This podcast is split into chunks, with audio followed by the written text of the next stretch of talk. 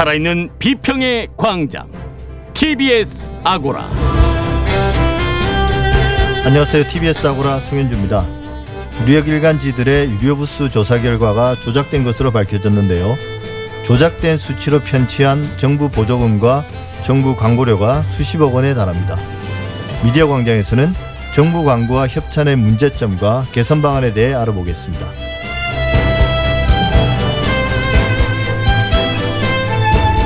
지난달 26일부터 코로나19 백신 접종이 시작됐습니다. 때맞춰 온갖 가짜 뉴스들이 쏟아지면서 국민들의 불안감도 커지고 있습니다.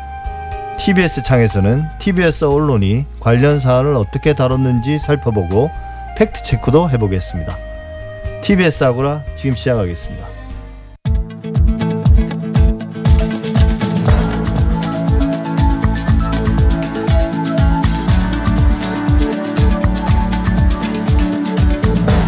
미디어 브리핑 시작합니다. 정상근 미디어 전문 기자 어서 오세요. 네, 안녕하십니까? 예. 얼마 전 언론 개혁 입법 토론회가 열렸는데요. 경론이 오갔다고 하네요.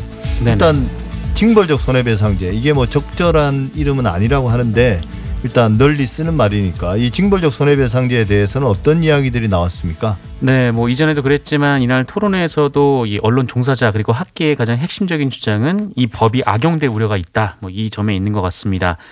어, 이 얼마 전에 이 쿠팡이 이 물류센터 산업재해를 보도한 방송 그리고 언론의 거액의 소송을 제기한 바가 있거든요. 그래서 이처럼 이 징벌적 손해배상이 오히려 거대 기업이 소규모 언론 그리고 기자들을 옥죄할 수 있는 수단이 될 가능성이 높다라는 주장입니다. 어, 실제로 뭐 우리나라 같은 경우에는 이 손해배상을 청구할 때 이 배상을 요구하는 금액의 한 0.5% 정도를 인지대로 내야 되거든요. 예. 어, 때문에 이 징벌적 손해배상의 취지가 뭐 강력한 이 손해배상금을 이제 물리겠다라는 건데 어, 때문에 이 법이 오히려 그 언론에 피해를 입은 약자들이 언론사에 타격을 주기보다는 이미 돈을 가지고 있는 좀 이렇게 강한 사람들이 언론사에 타격을 입히는 그런 법이 아니냐 좀 이런 지적도 있었습니다. 어, 그래서 이 김동찬 언론개혁연대 사무처장은 이 힘없는 사람의 피해 구제를 강화해야 된다라는 점을 지적했고요. 어, 그리고 전략적 봉쇄 소송을 남발할 수 있는 권력 집단에는 이 원고가 책임을 질 수 있게끔 할 필요도 있다 이렇게 지적을 하기도 했습니다. 예, 각 단체별로 그 비판하는 지점들이 조금씩 다르긴 합니다. 미묘하게. 네네. 근데 이제 여기서 전략적 봉쇄 소송 이야기가 나오긴 했는데 이 핵심은 결국은 어, 법적 책임을 질때 고의나 혹은 중과실 여부를 입증하는 문제인데 이게 이제 누가 해야 되는가, 누가 이 입증을 해야 되는가에 관해서도 이제 논란이 많았죠. 네, 이 현재 발의된 징벌적 손해배상과 관련돼서 이 여당의 안을 보면 이 언론이 고의 중과실 여부에 대한 입증 책임을 지도록 하고 있습니다. 어, 그런데 이에 대해서 실제 취재를 하는 기자들 입장에서는 좀 상당, 상당히 좀 난감하다라는 입장이 나, 많이 나오고 있는데요. 어, 성재호 방송기자연합 회장이 이 토론회 현장에서 입장을 발표했는데 뭐 의료 현장이라든지 뭐 정부, 정치인, 이 재벌 기업 같은 경우에는 이 모든 정보를 쥐고 있는 반면에 이 언론은 제한적이고 잠재적인 사실만 알고 있기 때문에 그 입증 책임을 요구받을 경우 제보자를 다 공개를 하고 또 소명을 해야 한다 이렇게 얘기를 했습니다. 그래서 이것이 언론에 어떤 영향을 미칠지도 자명한 일이다 이렇게 어, 비판하기도 했습니다. 예, 여당 의원들의 입장은 뭐였습니까? 어, 우선 이 전략적 봉쇄 소송에 대해서는 과도한 우려다라는 입장을 밝혔습니다. 이 노웅래 의원이 토론회에서 입장을 밝혔는데요. 이 알면서 허위 보도를 할 때만 처벌하는 것이기 때문에 뭐 쿠팡이 아무리 소송을 내도 이 언론을 처벌하는 결과가 도출되지 않을 것이다라고 했습니다. 어, 그리고 2008년에 이 미네르바 사건처럼 공익 목적이 있고 또 사실이라 믿을 만한 근거가 있다면 면책이 될 것이다. 이렇게 해명을 하기도 했습니다. 어, 그리고 고의 중과실 입증 책임에 대해서는 그 입증 책임을 피해자인 원고에게 하라고 하면 쉽지 않다라면서 어, 기자가 취재 과정에서 사실 확인 노력한 것이 있다면 어, 충분히 고의성이 없음을 입증할 수 있다 이렇게 주장을 했습니다. 예, 꼭 여당의 입장이라기보다는요. 일단 전략적 봉쇄 소송에 대해서 생각해 볼 문제는 이런 것도 있는 것 같아요. 과연 우리나라 언론들이 그동안 다른 언론들이 부당한 소송에 휩싸일 때 어떤 태도를 취했는가 네네. 좀 무관심하거나 어, 갈등으로 몰아가거나 뭐 심지어 이제 자신의 정치적 이- 혹은 경제적 이해관계를 쫓아서 어, 언론의 반대편에 서는 경우도 많았거든요. 대표적으로 이제 PD 수첩이라든지 최근에 쿠팡 소송 같은 경우도 다른 언론들이 관심을 별로 안 가지잖아요. 네. 어, 그 기업이 이제 부당한 소송을 제기했을 때 그 소송의 목적은 결국은 이제 겁축이 아닙니까? 그렇죠. 입막음하고 앞으로 이런 보도하지 마. 소송이 걱정되면. 근데 이게 많은 언론들이 이 소송의 문제점을 제기하고 기업을 비판하면 기업 입장에서는 괜히 소송까지 걸었다가 언론의 비판적 보도 때문에 이미지에 타격을 받고 브랜드 가치까지 하락하는 그렇게 되면 이제 소송을 함부로 못 하거든요. 그래서 제도적인 뭐 다른 장치들을 두기보다는 언론이 스스로 좀 언론의 자유를 지키기 위한 노력들을 어 이럴 경우는 좀 어, 일치 단결해야 되지 않느냐 그런 생각도 들고요. 그다음에 이제 언론의 책임을 강조하는 입장이긴 한데 여당의 입장이 사실 그 입증 책임이라는 게 생각보다 어렵지 않지 않습니까? 네네. 이게 이제 반증이거든요. 논리학에서는 마치 범죄 혐의를 받는 사람이 수사기관이 제시하는 증거에 대해서 하나하나 다 반박해야 되는 건 아닙니다. 딱 하나만 반박하면 되거든요. 그러니까 예를 들어서 알리바이 같은 거, 그죠?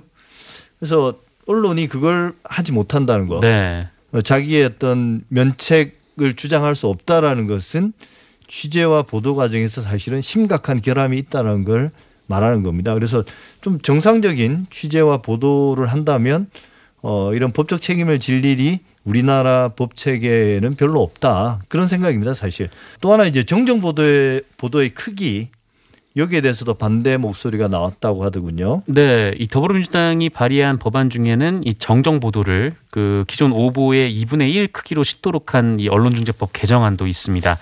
어, 이에 대해서 이 결국 언론중재위 조정이 더 성립되지 못하고 대부분 소송으로 가는 거 아니냐 뭐 이런 지적이 토론에서 나왔는데요. 어, 이게 무슨 말이냐면, 그러니까 언론이 정정 보도 크기에 너무 민감해져서 어, 오히려 예전보다 더 정정 보도를 받아들이지 않는 거 아니냐. 어, 이것이 신속한 정정을 방해할 수도 있다라는 주장이었습니다. 어, 그런데 이에 대해서 노웅래 의원은 이 대문짝만하게 허위 보도를 하고 귀퉁이에 정정 보도를 하는 것은 사실상 폭력 행위여서 된 법안이다라고는 했지만 어, 이 문제도 심의 과정에서 논의하도록 하겠다라고 밝혔습니다. 예, 이런 문제 제기들이 다 사실은 허구적인데요. 어, 실제로 언론이 정정보도 크기에 민감해져서 더 받아들이지 않을 것이다라고 말하는 전제는 지금은 잘 그런 대로 받아들인다는 거잖아요. 지금도 잘 안 받아들입니다. 안 받아들이잖아요. 그러니까 이게 이제 전제가 잘못된 그래서 논란이 좀 허구적이라는 거고요. 네네. 어, 이 법안들이 사실은 나름 그런 좀 약간 허술한 면이 있어서 추가적인 논의가 필요하긴 한데 그래서 노웅래 의원도 그런 말을 했는데 심의 과정에서 논의하겠다. 근데 지금보다 좀 후퇴하는 방식은 아니었으면 합니다. 네. 네. 미얀마 사태가 지금 심상치 않지 않습니까? TBS도 연일 이제 미얀마 민주화운동 과정을 전해드리고 있는데 어, 현지 기자들이 뭐 군부에 의해서 체포되는 일도 그런 일도 벌어졌다고 하는데 어떻습니까 지금? 네, 뭐 연일 사망자가 쏟아지고 있다라는 뉴스가 미얀마에서 전해지고 있는데요. 어, 게다가 이 최근 이 미얀마 군부 독재 세력이 이 현장을 취재하는 기자들, 그러니까 외신 기자들도 체포하는 일이 이어지고 있습니다. 어, 특히 AFP 통신에 따르면 그 미얀마 군부가 이 AP 통신의 사진 기자를 포함해서 이 다섯 명의 기자들을 어, 미얀마 시민들의 시위를 취재해서 보도했다라는 이유로 기소를 했다고 하는데요. 어, 미얀마 군부는 이 기자들에게 공포, 가짜뉴스 유포, 직간 접촉, 공무원 선동 이런 혐의를 씌웠습니다.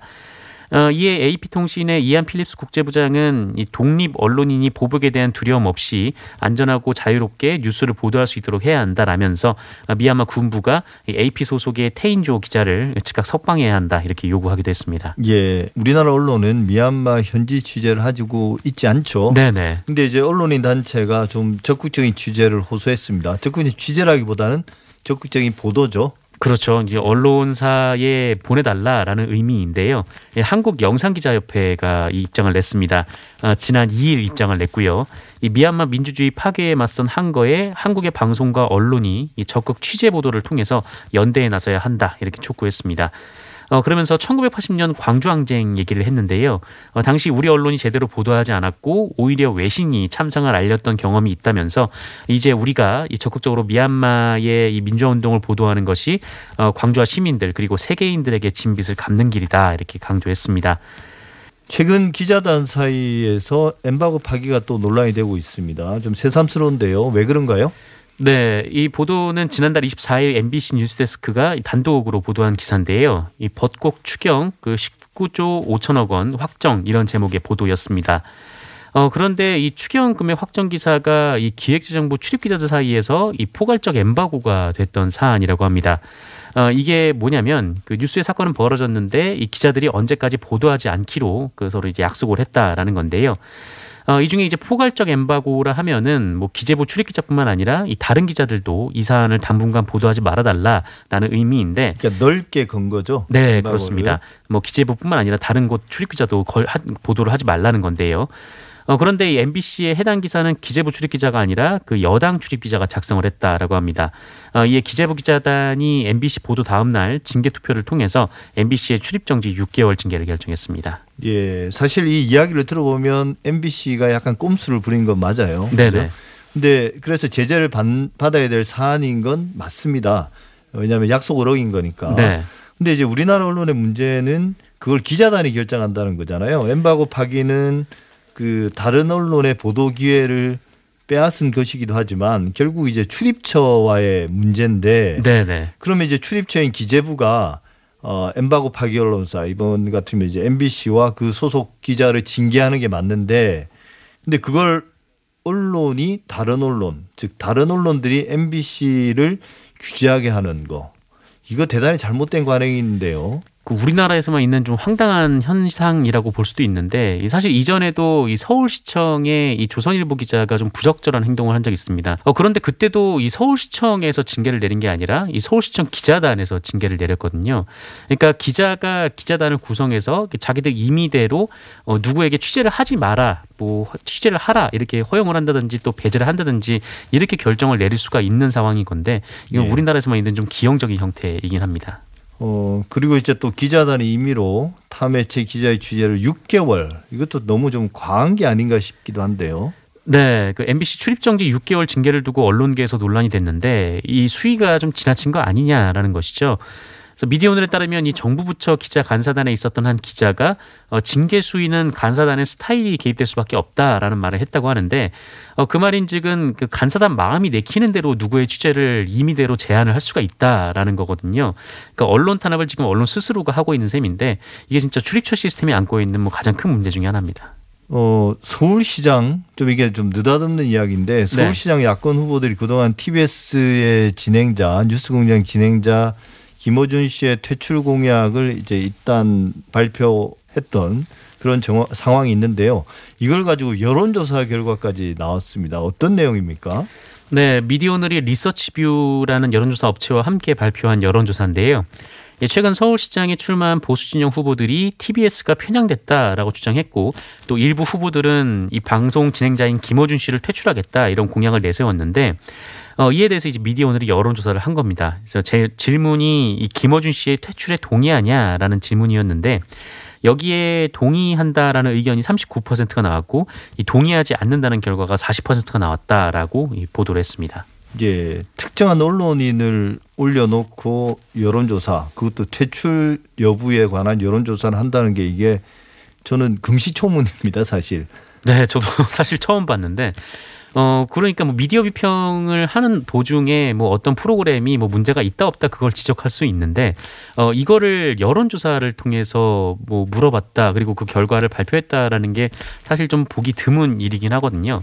어 사실 이런 질문 같은 경우에는 이 지지하는 정당에 따라서 답변이 나오는 경우들이 대부분인데 뭐 실제로도 이번 미디어오늘 여론조사에서 이 민주당 지지자 대부분은 동의하지 않는다라고 했고 또 국민의힘 지지자 대부분은 동의한다라고 대답을 했습니다. 그래서 사실 어, 의미도 찾기 힘든 좀 그런 여론조사가 아니었나라는 생각이 예, 듭니다. 그래서 이제 언론이 언론의 자유를 침해하는데 동조하는 현상. 아까 이제 그 어, 봉쇄 소송에서도 제가 말씀드렸습니다만 미디어 비평지인 미디어 오늘이 그걸 했다니까 좀 의아하기도 하고 또 실망스럽기도 하네요. 네, 뭐 예. 사실 뭐 이전에 보수 진영 정치인들의 뭐 그런 그 TBS 관련된 공약들이 방송법 위반 소지가 있다라는 비판들이 좀 많았었는데 네, 이런 여론조사까지 나온 건 정말 의아합니다. 네, 미디어 브리핑 오늘 여기까지 하겠습니다. 정상은 기자였습니다. 오늘 말씀 감사합니다. 네, 고맙습니다.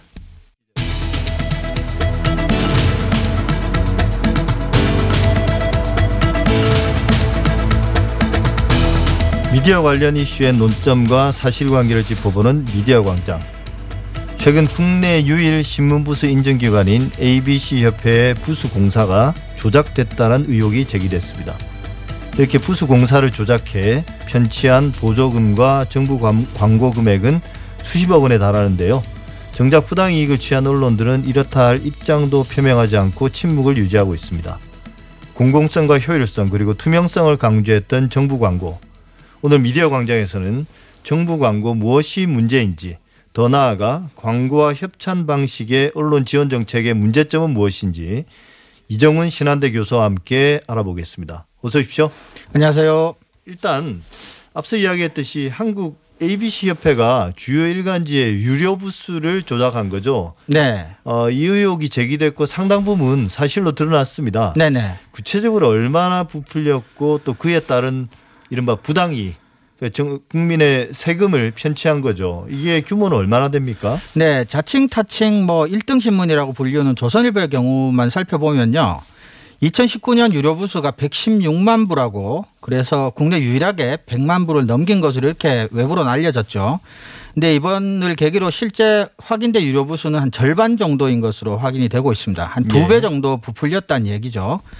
더불어민주당 김승원 국회의원실에서 조사한 결과에 따르면 조선일보는 이렇게 부풀려진 허위 집계를 통해서 지난 5년간 매년 3, 4억 원 정도 그래서 총 한 20여억 원 정도 이런 지원금을 예, 수령한 것으로 그렇게 밝혀져 있습니다. 예. 근데 이제 이런 부수 조작 의혹을 다룬 기사는 거의 없는 것 같아요.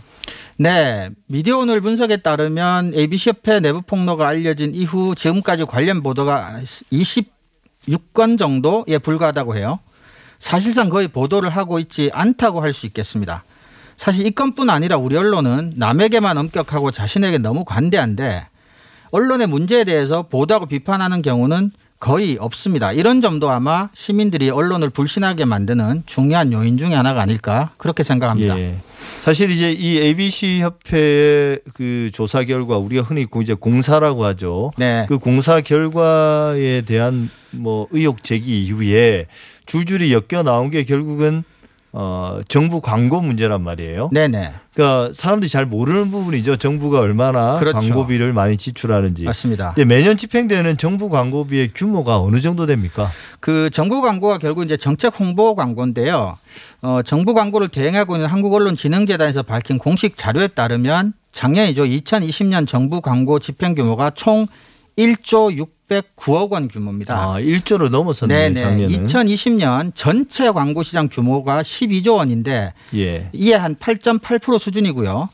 어, 청취자 여러분들이 이해하기 쉽게 비교를 해드리면 우리나라 최대 광고주가 삼성전자인데 삼성전자 광고비의 3.6배 그리고 2020년 광고시장 점유율 상위 22개 업체의 총 광고비를 합친 규모와 맞먹는 엄청난 규모의 광고비입니다. 예. 어마어마하다, 사실은. 네, 네. 어마어마하다는 말밖에 할수 네. 없을 것 같은데요. 네네. 이런 어떤 광고비 집행을 그 효과의 측면에서 보면 네. 어떻습니까? 사실 이게 신문 광고라는 게 요즘은 뭐 기업들도 광고를 주긴 하지만 그렇죠. 특별한 효과를 기대하기보다는 네. 뭐 어떤 뭐 이런 표현을 쓰는 사람도 있더라고 요 그냥 기부다. 네, 맞습니다. 예.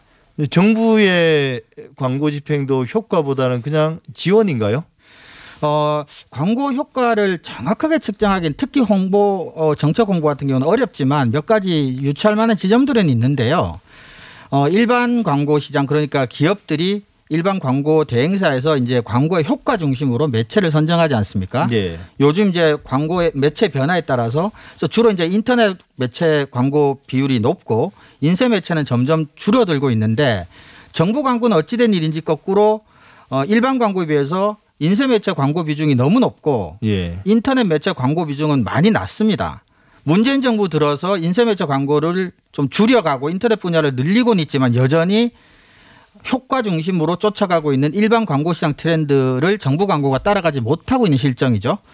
그리고 앞에서도 말씀드렸지만 한국언론진흥재단이 정부 광고를 단일 수탁 기관으로 지정돼 있어서 시장에서의 경쟁 이런 것들도 이제 하질 못하고 해서 대행 서비스에도 조금 질적으로 문제가 있는 게 아닌가라는 지적도 계속되고 있는 상황입니다. 예. 사실 어찌 보면 어 그냥 나눠주는 거잖아요. 그런 거라고 예. 볼 수도 그리- 있다라는 비판도 예. 있습니다. 네. 그나마 정부 광고의 합리적인 근거가 되는 게 ABC 협회 공사 부수였는데 그거였죠. 네. 그거 알고 보니 그게 거의 유일하지 않습니까? 그렇죠. 예. 근데 그게 이제 조작된 거니까 네. 어, 더더욱 문제가 되는 것 같습니다. 네. 사실 우리가 이제 광고비라고 이야기하지만 방금 그 효과 이야기도 했지만 이 정부 광고비나 언론진흥기금도 본질은 정부의 지원금, 보조금에 가깝지 않습니까? 그렇죠. 근데 이게 소규모 언론에게는 큰 도움이 될 거예요. 맞습니다. 근데 정부 광고나 협찬 의존도가 높아질수록 언론의 자율성도 떨어지기 마련이잖아요. 그렇죠. 이게 어느 정도로 언론에게 도움이 되냐 느낄 수 있는 하나의 사례가 있었는데요. 작년 5월에 신문협회가 코로나19로 인해서 경영이 어려우니 정부 광고를 좀 앞당겨서 집중 집행해주고 홍보 예산도 증액해달라고 공식 요청하기까지 한 정도입니다. 그러니까 이것이 실제 언론의 경영에 상당히 도움이 된다는 얘기죠. 이것에 예. 이제 선악을 떠나서요. 하지만 개인적으로 원칙적으로는 자율성도 자율성이지만 기업으로 운영되는 언론의 경우에서 이제 시장에서 시민들의 선택으로 진퇴가 결정되는 게 저는 바람직하지 이런 식으로 정부 지원금이나 보조금으로 지나치게 지원해 주는 것은 저는 개인적으로는 바람직하지 않다고 생각하는데요. 그래야 이제 시민들만 보고 정확하고 신뢰할 만한 뉴스를 만드는데 전념할 것이기 때문입니다. 방금 말씀하신 것처럼 어 기본적으로는 정부가 민간 기업으로 운영되는 그 언론사에게 이런 다양한 형태의 지원금을 지출하는 게 이제 시장에도 좋지 않다는 거잖아요. 그렇죠. 시장 경 공정한 경쟁에도 그리고 네. 이제 그 과정에서 어 경쟁력이 떨어지면 경쟁력이 떨어진다는 게 시민들이 선택하지 않는다는 거죠. 그렇죠. 이게 퇴출도 되고 해야 되는데 그런 그렇죠. 것들이 다 정부의 지원에 의해서 지탱되는 측면이 있다. 그렇죠. 우리가 흔히 말하는 좀비 기업이라고 볼 수도 있는 거네요. 그렇죠. 예. 근데 이게 처음에 정부 광고법이 추진될 때도 정부가 지원금으로 언론을 통제할 수 있다. 이거 분명히 문제 제기가 됐었던 건데요. 그렇습니다. 정부가 언론을 통제할 수 있다라는 것이 이 어느 정도는 뭐 충분히 짐작 가능할 만한 의혹, 의혹 또는 의심일 수 있는데요. 또 한편으로는 원론적인 우려라고 볼 수 있는 측면도 있습니다. 우리나라 같은 경우는 언론이 이제 아시다시피 정파적 행태가 워낙 강하기 때문에 사실 정부로부터 지원받는 것과 정부를 비판하고 감시하는 것에 있어서의 뭐 위축 효과 같은 것들을 뭐 저는 개인적으로 특별히 찾아보기는 어려운 것 같고요. 오히려 조금 전에도 말씀드렸지만 디지털 기술의 변화나 뉴스 수용자의 변화 등 시대적 변화에 적응하지 못하는 언론이 이런 재정적 지원을 통해서 단순히 수명만 연장시킨다는 것은 그 언론에게도 장기적으로 바람직하지 않고 우리 사회에도 그리 바람직하지 않다고 생각합니다. 예. 예. 근데 이제 사실 제가 이 말씀을 계속 드리는 이유는 소규모 언론 네. 특히 이제 지역 언론 같은 경우는 어 사실 정부 광고가 어 지역으로 내려가면 지방자치단체 그러니까 그렇죠. 뭐 도청이나 시청, 그렇죠. 군청 이런 데서 집행이 되지 않습니까? 맞습니다. 그럴 경우는 지역 언론은 그런 지방 자치단체의 광고의 의존도가 사실은 중앙 그 종합 일간지들보다는 훨씬 더 크단 말이에요. 맞습니다. 그리고 또 이제 지방 자치단체가 실제로는 취재원으로서의 비중도 크고 맞습니다. 또 또 구독자로서의 비중도 맞습니다. 커요. 실제로 구독자 비중도 되게 높습니다. 예. 예. 그 유료 부스의 상당 부분을 어 이 정부나 정부 공공기관에서 공공기관들이 차지하니까요. 네, 네, 맞습니다. 이런 게 과연 지역 언론이나 소규모 언론의 자율성을 심각하게 침해하고 어 어찌 보면 공론장을 혼탁하게 만드는 이유가 되지 않겠습니까? 맞습니다. 사실은 그 정부에 대한 언론의 영향력 행사에 대한 우려는 몇몇 중앙의 거대 언론에 국한된 우려라고 할 수 있을 정도로 방금 말씀하셨다시피 지역 언론의 입장은 상당히 다른데요. 두 가지 측면이 있습니다. 말씀하신 것처럼 지역 언론이 지역 정부 또는 지역 공공기관에 훨씬 더 재정적으로 의존적이라는 점 하나와 또 중앙보다는 상대적으로 지역 언론이 재정적으로 훨씬 더 어렵다는 점. 어렵기 때문에 그런 공공기관의 어떤 재정적 도움이 더 절실하다는 거죠. 그래서 지역 언론의 경우만 한정지어서 생각해 볼 때 이런 형태의 지원 시스템이 바람직하냐에 대해서는 저는 개인적으로 좀 회의적으로 생각하는 편입니다. 예. 그 사실 이게 극명하게 들어간 사례가 지난 11월 그 충남 당진 시청의 한 공무원이 커피숍에서 마스크를 제대로 쓰고 있지 네. 않다가 네. 그 업주가 네. 마스크 제대로 쓰고 다, 써달라고 하니까 이거 네. 뭐 불응하고 뭐 화내고 막 소란을 피웠죠. 소란을 피운 네, 거죠. 네. 근데 이게 이제 YTN이 그걸 보도했고 그렇죠. 그 YTN 보도를 당진의 지역 주간지인 당진 시대가 해당 공무원의 이제 실명과 실명, 함께 그걸 그렇죠. 보도했단 말이에요. 그랬더니 맞습니다. 어 당진시 공무원들이 당진 시대를 절독을 하고 보복 행정, 예를 들면 그 업소에 뭐 어떤 점검을 나가고 이렇게 괴롭혔다는 겁니다. 그렇죠. 이게 다 그런 관계를 그대로 드러내는 게 아닌가 싶은데요. 그렇다고 할 수 있겠습니다. 조금 전에 말씀드렸다시피 에, 당진 시대 정도 규모의 지역 주간지가 에, 당진시에서 절독을 해버리면 재정적으로 받는 타격이 정말 엄청날 겁니다. 그래서 아마 위축 효과가 상당하지 않을까 네. 에, 그런 생각이 있습니다. 이제 광고 뭐 직접적으로 여기 언급은 되지 않았습니다만 광고에서도 불이익을 받을 게 네, 뻔하죠 사실은. 그렇죠. 그리고 여러 가지 취재에 제대로 협조해주지 맞습니다. 않는다든지. 이런 지역 주간지 같은 경우는 대부분의 광고주가 아마 그 지역의 공공기관일 가능성이 많기 때문에요. 예. 네, 광고에 대한 위협도 상당히 재정적인 위협으로 바- 다가올 가능성이 많습니다. 예. 근데 이제 우리가 그런 어떤 정부의 지원을 매정하게 끊는 게 사실은 어찌 보면 답인 것 같지만 실제로는 어려움에 처한 언론사들을 그 한 번에 그렇게 외면할 수 있는가. 근데 그런 의미에서 보면 좀 더 현실적인 방안은 정부의 언론 지원 정책을 조금 재검토해서 다른 방식으로 그렇죠. 그래서 어찌 보면 정부의 어떤 언론 장악의 여지들을 줄이면서도 어 시장에서의 경쟁들을 조금 더 활성화할 수 있는 방식으로 지원 정책을 바꿔야 되지 않을까 싶은데 어떤 의견을 가지고 계십니까? 말씀하신 대로 사실은 뭐 갑자기 뭐 내일 모든 지원을 중단한다 이렇게 하기는 힘들겠지만 어 지금까지 우리나라 언론과 언론 정책의 역사를 좀 살펴보면 사실은 정상적인 시장 경쟁을 가능하도록 어떤 식으로든 체질을 개선하고 체력을 키우고 환경과 구조를 서서히 만들어가는 형태로 해오지를 못했었어요. 예. 사실 1980년 이후 87년 이전까지만 해도 시장 경쟁이라고 하는 것 자체가 사실 존재하지 않은 상태였고요. 예. 그래서 지금이라도 장기적으로는 정상적인 시장이 작동할 수 있도록 좋은 뉴스를 만드는 매체가 시장에 살아남고 그렇지 않은 언론이 시장에서 퇴출될 수 있는 구조를 만든다라는 원칙에 철저하게 입각해서 그런 방향으로 모든 제- 지원 정책이 꾸려지는 게 장기적으로는 저는 바람직하다고 생각합니다. 예. 이게 뭐 정부의 뭐 광고 협찬도 연계돼 있는 문제고 또 그 외에도 다양한 형태의 언론 지원 정책들이 있습니다. 사실은. 네. 뿐만 아니라 이게 이제 포털과도 관계돼 있고 마찬가지죠. 좀 예. 참 어, 문제를 풀려고 생각하면 한도 끝도 없는 것 같습니다. 네네. 자, 지금까지 신한대 이정훈 교수와 함께했습니다. 오늘 말씀 감사합니다. 감사합니다.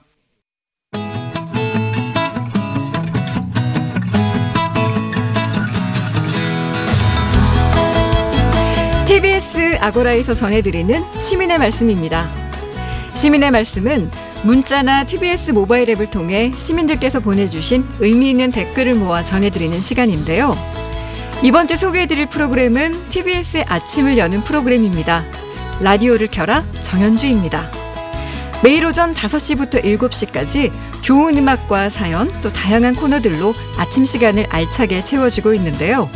라라에서 준비한 풍성한 매일 코너들 먼저 소개해드리면 이 국내외 주요 뉴스를 전해주는 한 줄 헤드라인 뉴스, 맛있는 음식 이야기를 전하는 밥심으로 산다, 음악 평론가와 함께하는 월요일엔 락, 그리고 금요일에는 문학적 감성이 함께합니다. 오은 시인과 함께하는 금요일엔 시수다 등 어느 것 하나 버릴 것 없는 수준 있는 코너들로 매일을 꾸려가고 있습니다. 그런 만큼 라라와 함께하는 오랜 청취자들이 아주 많은데요. 이 아이디 청량님은 라라와 함께 매일 희망찬 마음으로 출근합니다. 새벽 시간 함께 깨어있는 라라가 있어 힘이 납니다. 또 2033님은 하루의 에너지를 모두 채워주는 방송, 라라가 없는 하루는 상상할 수도 없습니다. 라라와 사랑에 빠진 것 같아요. 하셨고요. 오미영님은 오늘은 또 어떤 좋은 글과 시를 읽어주실까? 이 귀를 열고 있으면 마음의 양식이 쌓이는 시간 정말 감사합니다. 하셨습니다. 그리고 김진일 님께서는 이 삶을 구수하게 삶아내는 진국 같은 프로그램 라라는 늘 더할 나위 없는 기쁨이 되어줍니다. 이렇게 보내주셨습니다. 또 다음 주 TBS의 봄 개편 소식을 접한 많은 시민들께서 개편에 대한 기대와 또 설레는 마음을 가득 담아 여러 의견을 보내주셨는데요. 콩콩님은 정보는 좋은데 사담이 깁니다. 개편하면 알찬 정보들 좀 더 선별해서 듣는 귀를 좀 더 풍성하고 알차게 만들어주세요 하셨고요. 또 3300님 헤드라인 뉴스 시간 좀 늘려주세요. 분야별 뉴스 조금만 더 깊이 있게 다뤄주면 좋겠습니다. 시사 프로그램은 너무 무겁고 음악 프로그램은 너무 가볍고 그 중간 정도로 부탁드려도 될까요? 하셨습니다. 시민들의 말씀 모두 감사합니다. 자, 2021년 TBS의 봄 개편 과연 어떤 변화가 있을지 많이 궁금하실 텐데요. TBS는 시민들에게 보다 더 가깝게 다가가기 위해서 꼭 필요한 생활 밀착형, 감정 밀착형 프로그램들을 알차게 마련했습니다. 시민과 함께 공부하는 경제 시사 프로그램 경제발전소 박연미입니다가 매일 오전 9시부터 10시까지 방송되는데요. 귀에 쏙쏙 들어오는 친절한 설명, 이미 검증된 진행자 박연미 기자가 진행합니다. 시민과 함께 공부하는 경제 공부방을 목표로 알기 쉬운 생활 밀착형 경제 정보를 모두 전합니다. 또 최근 책과 관련한 오디오 콘텐츠 트렌드로 낭독이 주목을 받고 있죠. 낭독과 편안한 라이브 연주가 어우러지는 책 프로그램 오늘도 읽음 매주 토요일 오전 8시 방송되고요. 더 많은 시민들의 말씀에 귀 기울이고자 시민 참여 프로그램 천만의 말씀이 평일 저녁 7시 30분 새롭게 선보일 예정입니다. 그 밖에도 자리를 옮기는 프로그램들이 있습니다. 이은미의 함께라면은 오전으로 자리를 옮기고요. 함춘호의 포크송이 매일 오후 여러분을 찾아갑니다. 그리고 가장 중요한 하나, 저희 TBS 아고라도 시간대를 옮겨 여러분들을 만나게 되는데요. 봄 개편 이후로는 매주 일요일 오전 8시 6분 방송됩니다. 나른한 일요일 귀를 열고 꼭 함께 해주세요. 2021년 희망찬 봄과 함께 새로운 장을 열게 된 TBS의 봄 개편. 많은 청취와 그리고 애정 부탁드립니다. 지금까지 시민의 말씀이었습니다.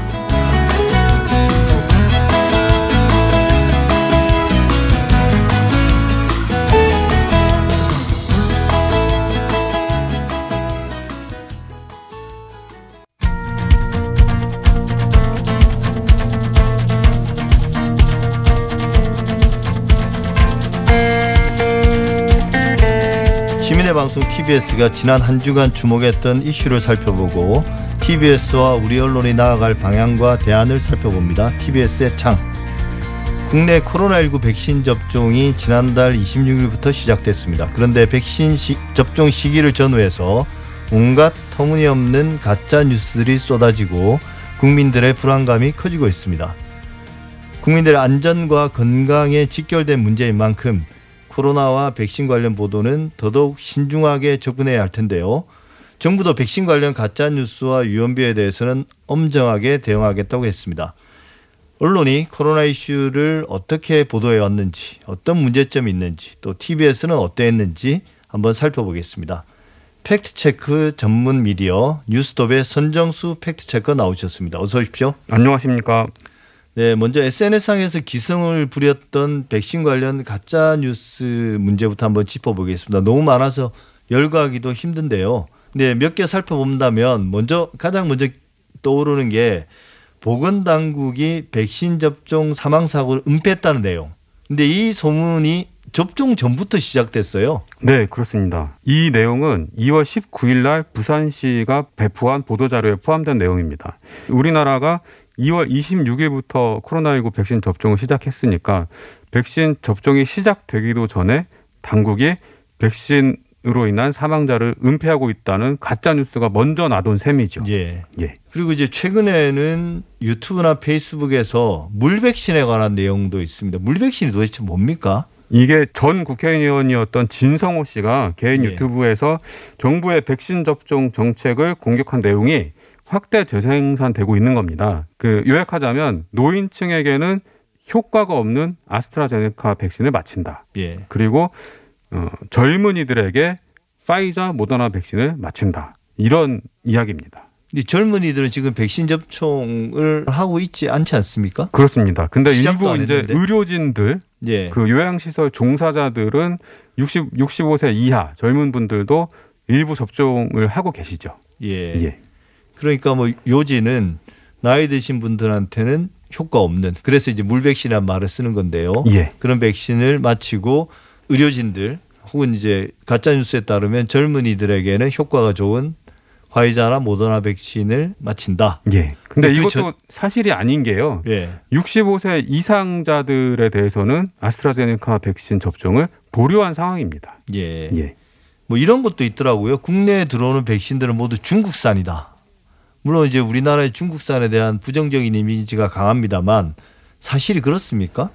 중국산 백신은 전혀 들어오지 않고 있습니다. 그리고 앞으로 들어올 예정도 없다고 봐도 무- 무방합니다. 시노백이라고 하나요? 그 예. 중국의 백신 회사. 예, 중국 백신 중에 시노백이라는 백신이 있는데 이 시노백이 COVAX Facility에 납품하는 백신 일부가 무작위 배정돼서 배분이 되거든요. 근데 COVAX Facility에 시노백이 들어있는 건 맞는데 이 중국 백신이 우리나라에 배분될지 아닐지는 아직 모르는 상황입니다. 예. 지금 상황에서는 뭐 정부가 굳이 예, 중국산 백신을 가져올 이유도 없을 것 같아요. 그렇습니다. 어, 우리보다 먼저 백신을 맞은 해외에서 직접적으로 백신으로 인한 어, 사망 사례가 확인된 건 한 건도 없다고 들었거든요. 네, 그런데 이제 소위 지라시 수준의 어떤 정보들 상당수가 백신으로 인한 어떤 사망 사고 이걸 이제 과장하게 되고 안전하지 않다. 근데 이런 가짜 뉴스들을 사람들이 믿나요? 좀 허무맹랑한데. 믿는 것 같습니다. 요즘은? 믿고 싶은 것만 믿고 보고 싶은 것만 보고 듣고 싶은 것만 듣는 확증 편향 이게 이제 굉장히 널리 퍼져 있다고 저는 생각하는데요. 이 이큰이 백신 접종과 관련해서 큰 이슈는 백신 접종이 의료 행위가 아니라 정치 이슈로 변질됐다는 게 제일 큰 문제 같습니다. 예. 코로나19 초반에도 가짜 뉴스가 이제 돌면서 불안감을 조장했는데요. 사실 이런 문제들, 그러니까 가짜 뉴스가 떠도는 것들에 대해서 나름의 백신이랄까요? 이게 이제 언론이 해줘야 될 역할이잖아요. 언론이 이런 부분을 얼마나 해소하기 위해서 노력을 했나요? 부끄럽지만 전혀 그런 노력은 찾아보기 어렵다고 생각합니다. 왜냐하면 지금은 언론사, 그러니까 기성 언론사들 이외에 뭐 유튜브라든지 SNS라든지 이런 것들이 가짜 뉴스가 유통되는 그 통로 역할을 많이 하고 있는데 이것 외에도 언론사들이 자신의 뭐 정치적인 이해관계에 따라서 국민의 불안감을 부추기는 부정확한 정보를 많이 더 퍼뜨리고 있다. 이게 문제라고 봅니다. 예. 예. 근데 사실 이제 지난주에 백신 접종 후에 사망한 사례가 몇 건이 나오지 않았습니까? 예. 그래서 이런 가짜 뉴스들에 현혹됐던 분들은 더 이게 심해질 것 같은데요. 실제 이제 이 인과성에 대해서는 어떤 분석이 나오고 있습니까? 우리가 이제 지난 가을부터 겨울까지 독감 백신 접종 과정에서 사망자 독감 백신 접종 후 사망자가 108분이 돌아가셨어요. 예. 근데 그 방역 당국에 따르면 독감 백신이 직접적인 사인으로 작용한 사례는 단 한 건도 없었다고 합니다. 예. 근데 우리 다 기억하시겠지만 당시에 어마어마하게 보도들이 쏟아졌지 않습니까? 뭐 오늘 몇 명, 뭐 내일 몇 명, 뭐 그 경마식 보도라고 하죠. 그 사람 사망자 숫자 만 쫓아가면서 정확한 인과관계를 밝히지 않는 이런 보도들은 굉장히 혼란만 부추기는 악영향을 많이 끼치고 있다 이렇게 볼 수 있겠습니다. 그게 이제 이번에도 반복되지 않을까 싶은데요. 예. 그 부작용 사례 건수를 이미 어, 매일매일 숫자를 보도해 왔고 사망 사례까지 나왔으니 그 인과성 여부는 따지기 전에 일단 백신 접종 후 사망했다는 그 숫자를 세기 시작할 것 같은데요. 예. 이미 뭐 이런 보도들이 나오고 있는데요. 한국경제 TV는 관련 기사를 코로나 백신 패닉 고양 평택 아스트라제네카 접종 환자 사망 이런 제목으로 보도를 했습니다. 근데 쓸데없이 불안감을 부추기는 내용은 보도하면 안 되거든요. 그러니까 객관적인 보도를 해야 되고 연관성이 아직 안 나왔다면 그 인과관계가 아직 나오지 않았다는 거를 확실히 밝혀줘야 되는데 우리 언론들은 주목받기 위한 제목 뽑기 이런 관행에서 벗어나고 있지 못합니다. 근데 이제 일부 언론들이 외신을 인용해서 보도하는 것도 도마에 올랐습니다. 뭐 지난 3월 1일 TBS 김어준의 뉴스 공장에서도 관련 내용을 지적하긴 했는데요. 예. 저도 그걸 읽어보긴 했습니다. 그 영국의 파이낸셜 타임즈가 어, 유럽 대륙의 국가들, 뭐 독일, 프랑스, 이탈리아, 스페인의 사정을 설명하면서 아스트라제네카 백신 믿을 수 없다. 유럽인들 기피에 재고가 엄청 쌓여. 이게 이제 제목이었습니다. 네. 그 전후 사정은 어떤 건가요? 이 유럽 각국, 영국은 이제 아스트라제네카 옥스포드 아스트라제네카 백신이 옥스포드 대하고 아스트라제네카 제약회사가 합작해서 만든 영국에서 주도하고 있는 백신이거든요. 그래서 영국을 제외한 다른 유럽 국가들은 아스트라제네카뿐만 아니고 미국의 모더나, 파이자 이런 그 다양한 종류의 백신을 확보하고 있었습니다. 근데 아스트라제네카가 임상 자료가 불충분해요. 그래서 고령자들에 대한 임상 자료들이 충분히 모일 때까지는 고령자에 대해서는 접종하지 않는다, 보류한다 이런 방침을 세운 나라들이 많이 있었거든요. 근데 예. 최근에는 이것도 말씀하셨듯이 바뀌긴 했지만 그 아스트라제네카에 대한 접종 기피 현상이 어느 정도 있었던 것은 사실입니다. 그런데 최근에 그 프랑스 마크롱 대통령을 비롯해서 아스트라제네카 백신에 대한 불신이 많이 해소가 된 상태죠. 예. 그 재고가 많이 남았다는 것은 사실이지만 그 뒷부분 의혹이 해소되고 있다는 부분은 의도적으로 누락한 번역이라고 볼 수 있겠습니다. 예. 그래서 제가 그 기사를 보니까 그 앞에 이제 재고가 쌓였다는 건 한 3분의 1 정도 되고 나머지 한 3분의 2 정도의 내용은 하지만 이제 임상 자료가 계속 쌓이면서 안전성이나 유효성이 검증이 돼서 유럽 국가들이 적극적으로 아스트라제네카를 접종하려고 하고 그렇게 이제 유럽의 국민들이 아스트라제네카에 대해서 부정적인 태도를 가지게 된 건 언론이 너무 공정하게 보도를 안 했다 이 이야기도 그 기사에는 들어 있더라고요. 예, 사실 정확하게 예, 예. 우리나라에서 벌어지고 있는 일 같기도 합니다. 그렇습니다. TBS도 그동안 다각도로 꾸준하게 코로나 관련 이슈를 전달해 왔는데요. 그 특히 지난주처럼 백신 접종이 시작되면서부터는 상당히 많은 보도를 해왔습니다. 종합적으로 살펴봤을 때 TBS가 다룬 내용들은 좀 어떻게 평가하시나요? 팩트 체크 차원에서요. 이 팩트도 중요하지만 접종을 시작하는 단계에서 백신을 맞을 사람들이 얼마나 신뢰할 수 있는지, 얼마나 두려움을 해소할 수 있는지 이런 차원의 접근이 필요하다고 봤고요. 예. TBS가 그 백신 접종자들의 사례, 직접 육성 그 인터뷰를 실어주면서 그 백신 접종을 앞두고 있는 일반 시민들의 우려를 해소해 주려고 하는 노력 이런 건 굉장히 예. 높이 평가할 부분이 있다고 생각합니다. 예. 근데 사실 정반대로 일부 언론들 같은 경우는 백신 접종을 거부하는 사람들의 이야기들을 부각시켜서 기사한 경우들이 있더라고요. 예. 저도 봤는데요. SBS에서 의학 전문 기자, 의사시죠. 이분이 그 백신 접종을 꺼리는 의료진들의 사례를 모아서 이제 보도를 하셨는데 저는 뭐 충분히 보도는 할 수 있지만 어떤 관점에서 이걸 전달해 주느냐가 굉장히 중요하다고 생각했는데 예. 그냥 굉장히 우려가 큽니다. 이런 식으로 정리를 하시고 말더라고요. 근데 그거는 일반 시민들한테 의료진마저 접종을 기피하는 백신 이런 잘못된 인상을 심어줄 수 있기 때문에 굉장히 좀 비판받을 지점이 많다고 생각합니다. 예. 그러니까 저도 그 보도를 봤는데 백신 접종을 거부하는 간호사나 혹은 의사들의 말이 예. 과학적인 근거는 하나도 없더라고요. 불안하시겠죠. 그냥 그분들도. 불안하다 예. 뭐 어, 심각한 부작용이 있었던 걸로 안다라는 정도인데 실제 아스트라제네카에서 그런 심각한 부작용이 보고된 게 있습니까? 임상 시험 과정이나 혹은 접종 이후에? 브라질에선가 한 건이 있었습니다. 횡단성 척추염 이런 증상이 발표된 게 있는데요. 근데 이거는 백신 접종과는 상관이 없는 일이라고 또 판명이 났거든요. 예. 그래서 여태까지로는 그 심각한 그러니까 뭐 사망에 이르는 내지는 뭐 중증에 이르는 부작용이 보고된 적은 없는 것으로 집계되고 있습니다. 예. 예. 그래서 그걸 이제 상세하게 보도를 했는데 예. 어 그러니까 뭐 의료인이라고 해서 뭐 과학에 투철 하지는 않을 수도 있잖아요. 네. 어, 나름대로 다 가치 판단이 다를 수 있으니까. 근데 그걸 이제 뭐 아무런 비판 없이 보도하는 거 좀 문제가 아닌가 그런 생각이 들더라고요. 어쨌든 코로나 백신의 경우는 아직은 좀 임상 사례를 더 지켜봐야 하기도 하는데요. 뭐 예상 못한 반응이 나올 수도 있고. 근데 이제 어쨌든 전 세계적으로 놓고 보면 걱정했던 것보다는 그런 어떤 부작용이 보고된 것들이 없거든요.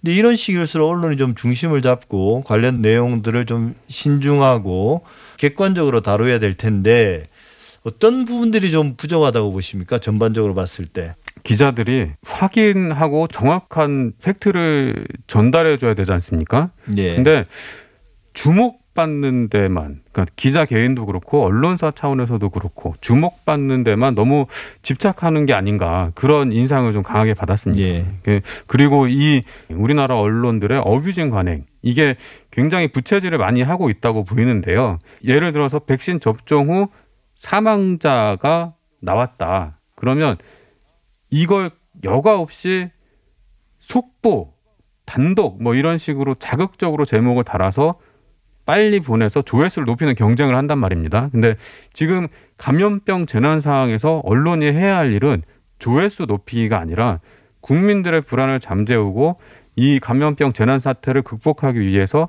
정확한 정보를 제공하는 걸 더 우선시해야죠. 하지만 한국의 언론들이 이걸 간과하고 있다고 보입니다. 예.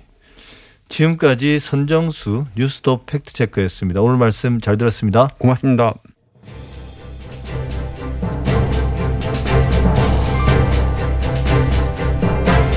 TBS 아고라 오늘 준비한 내용은 여기까지입니다.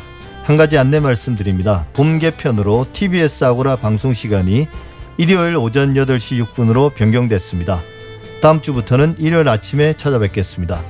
변함없는 애청 부탁드립니다. 감사합니다.